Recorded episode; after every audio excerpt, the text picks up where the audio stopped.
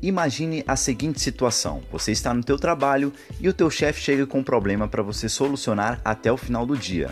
Ao solucionar esse problema, você será recompensado com uma maravilhosa comissão, mas para isso é necessário ser muito criativo. Muito comum acontecer isso no nosso dia a dia, não é mesmo?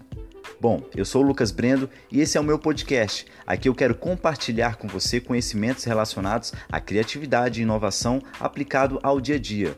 Vamos juntos enriquecer o nosso conhecimento. Desde já, muito obrigado a você que chegou até aqui. Faça bom proveito desse conteúdo. Forte abraço.